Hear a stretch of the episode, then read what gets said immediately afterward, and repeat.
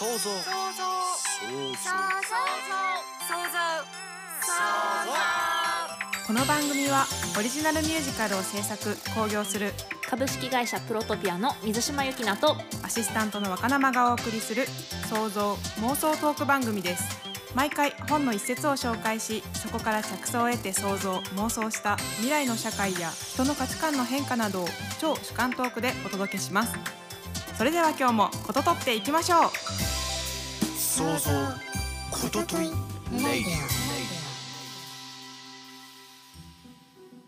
皆さんこんにちは。創造こととえラジオアシスタントの若生です。株式会社プロトピアの水島由紀奈です。2023年初めてのラジオとなります。リスナーの皆様明けましておめでとうございます。明けましておめでとうございます今年も創造こととえラジオどうぞよろしくお願いします。よろしくお願いします。さてお2022年の創造こととえラジオは、まあ、最後は人間ライブラリーの解説編ということでそのセリフの一部の背景だったり感想だったりをお話ししてきたんですけれども無事に人間ライブラリー2022の再演が終わったということで水島さんどうでしたか？いやー終わったなーって感じです まあ、しあんまり記憶がねないかな忙しすぎてってことですか？そうだね。なんかいろんなことがありすぎて、逆に記憶がなくなってる感じがする。あっという間だったかな。やりきった感はありますか？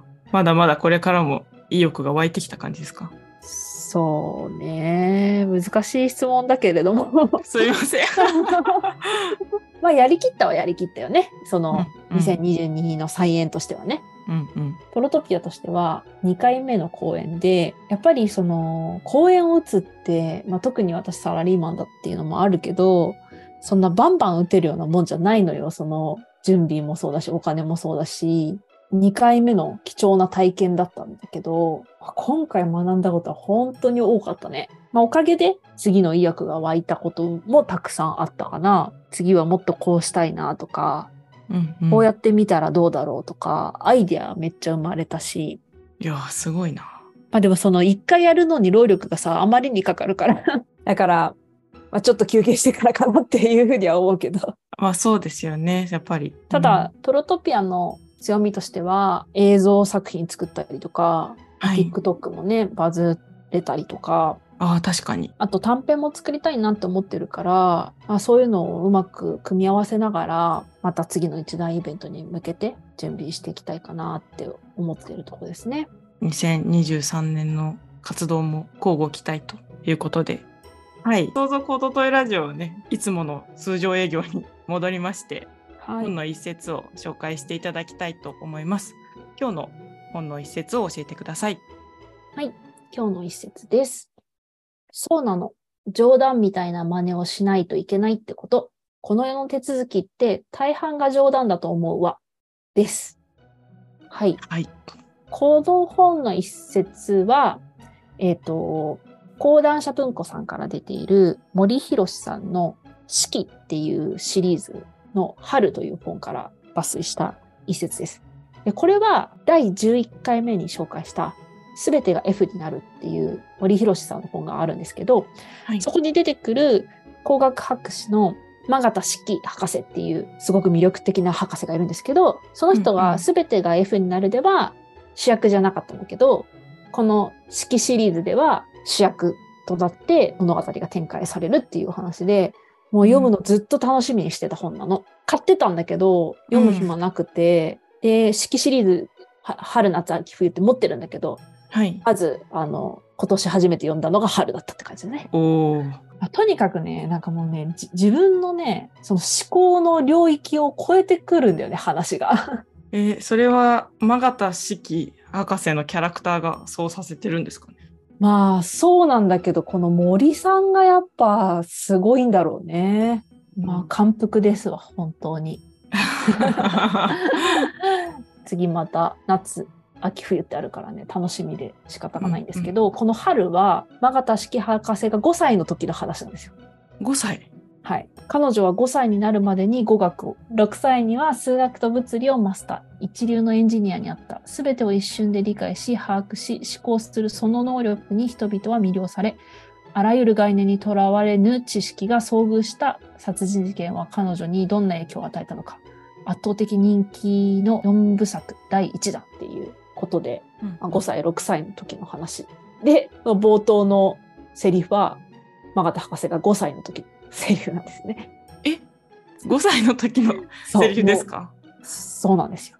もう大人びていてね、感じ。大人びていてというか、もう大人だったという感じですかね。で、この本の魅力としてはね、あの、はいこの一節とはまた別のところにあって、うんうんこれはそれでめちゃくちゃ紹介したいところなんですけれども、はい今回はこの5歳のマガタ先生のセリフをちょっと長く読みますね。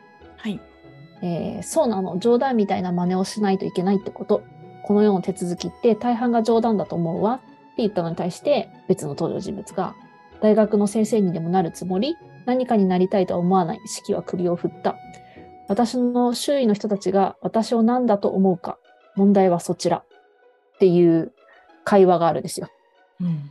で天才しすぎてビジョンがね彼女の中にあるのよ。もう将来の。うん。でそれを達成するために何をどう利用するかっていうことをもう5歳で考えてたっていうセリフなんですよね。この前にねまずは大学で博士号を取得するとかって聞かれていて、うんうんまあ、それもあるわねってマガタ先生が言ってえそんなの冗談でしょって言った時にそうなの冗談みたいな真似をしないといけないってことって続くんだけどわああのーなんか皮肉な感じがすごいな 結局何かになりたいとは思わないってマガタ先生は言っていてでもなんでかっていうと私は私であってそれ以外の何者でもないっていうのを理解しているわけ彼女の中で。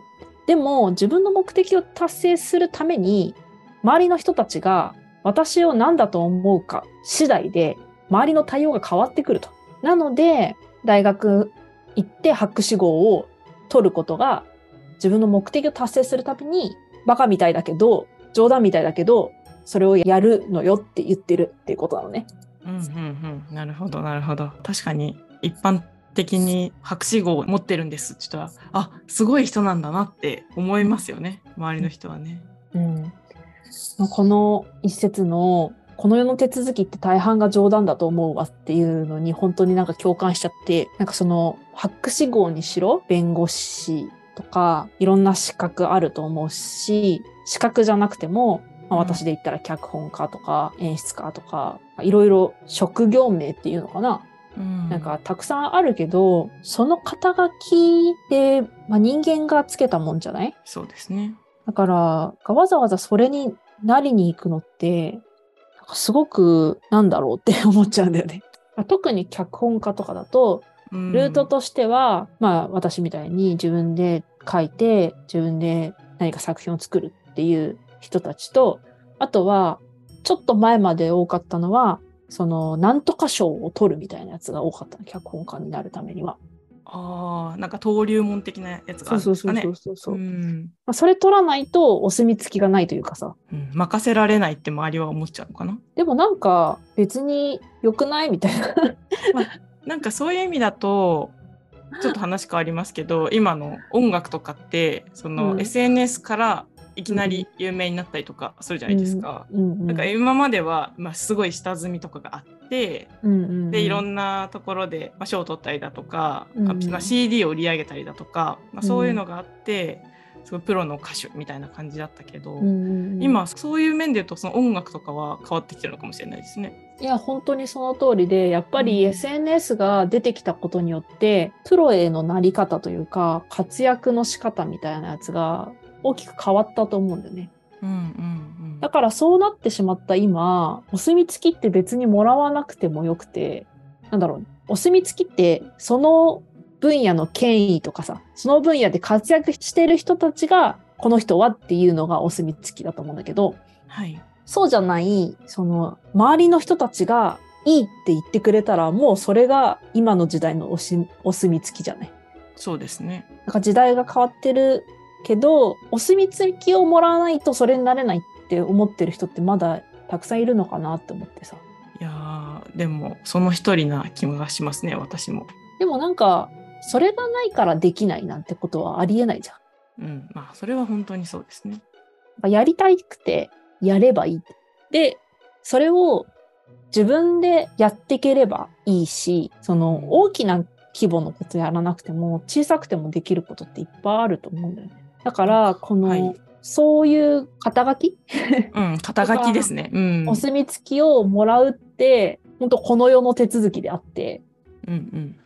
それを目的にすると、なんか本当になりたい自分みたいなのって、なんかわかんなくなっちゃうのかなって思ったっていう一節ですね。単純に言うと、ね、その肩書きついているから偉いとかさ、そういうのよくあるけど、うんうんそんないらいらないなって。私だってさ、別にサラリーマンで会社ではただの主任だけど、プロトピアって会社を起こした瞬間に代表取締役だからさ。社長ですよね。そう。そんなもんなんだ、肩書きなんて、みたいな感じ。あと日本人も多そうですよね。このお墨付きとか肩書きがあると安心するなって人は。そうだね。なんだろうね。地位を得られると、できることが増えるみたいな感覚あるよね。ありますね。でもなんかね、そんなことない気がする。自分で気づけばいいんだよ。それを。会社の中でそれ気づいたら、会社の肩書きなくなったら終わるからさ。確かにそうですね。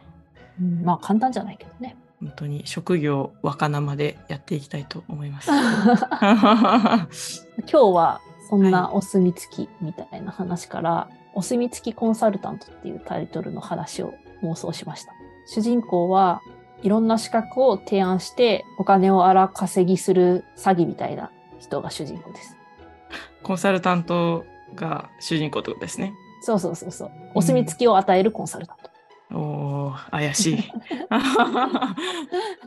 あの、私が勝手に考えたんだけど、I create planner。目を想像する。だから目の大きさとか形とかをいろいろ提案して、あなたに合った目を提案しますみたいな、はいはいプラはい。ンナー何級とかさ、うんうん。クッションソムリエとか、ね、ダメになるソファーみたいなのあったけど、こう、こうすると心身の疲れが、みたいな、わかんないけど、とか、はい。あと、昇進恋愛診断士。なんかその特定の、あの、お墨付きを、その何者かになりたい人に提案して、ありもしない資格を与えて、お金を取るみたいな、そういう取り扱い資格が1000以上ありますみたいな、そういう感じなんだけど、まあ一応詐欺なのよ。そんなのないないから。でもなんか、うんまるで本物っぽく、これはフランスでとかわかんないけど、まあ根拠をね並べてねそうそうそう。で、なんか詐欺師だとさ、それなりの知識が必要じゃない、必要だと思いますよ。うんだからさ、アイクリエイトプランナーを売ろうとしたら、それなりにその目について詳しくなっちゃうと思う。間違いない。で、1000以上持ってると、カモにしてお金を取るためだったはずなのに、意外といろんな分野のスペシャリストになっちゃうの、その人。で、この主人公が、まあ、詐欺師やってる理由としては、きっとね、生い立ちにいろいろあったんだろうなって思うわけですよ。なんかお金に困ってたとかさ、貧乏だったとかさ、自分の思い通りにならないで、親の愛が足りなかったとかさ、わかんないけど。それかクッションソムリエに騙されたとか。昇進恋愛診断士に赤サギをつかまされたとか。まあなんかあったと思うんだよね。そうですね。はい。うん、で、そういう感じでかもってやってたんだけど、何者かになりたい人、与えられて何かになりたい人って山ほどいるから。だけど、ある日、パチモンの資格を与えた人の顧客が、うん。自分のところまでクレームを言いに来ちゃうのよ。何なんだ、あいつはつってお前んとこが資格出したのかみたいな感じで。うんうん。だけどもう主人公が白色になりすぎちゃって、なんかそのクレーマーが本当に必要としてるものが、なんか分かっちゃって話聞いてるうちに、いいアドバイスしちゃうんだよね。それで、なんかそのクレーマーが救われちゃって、うんうん。でそういうのがなんか評判を呼んじゃって逆に。求めてること言ってくれますみたいな。そうそうそうそう。なんか気がついたら、なんか自分の周りに信頼できる人がいたりとか、温かい家族が、とか安らぎがみたいな、自分が欲しかったものが手に入っちゃってみたいな。なるほど。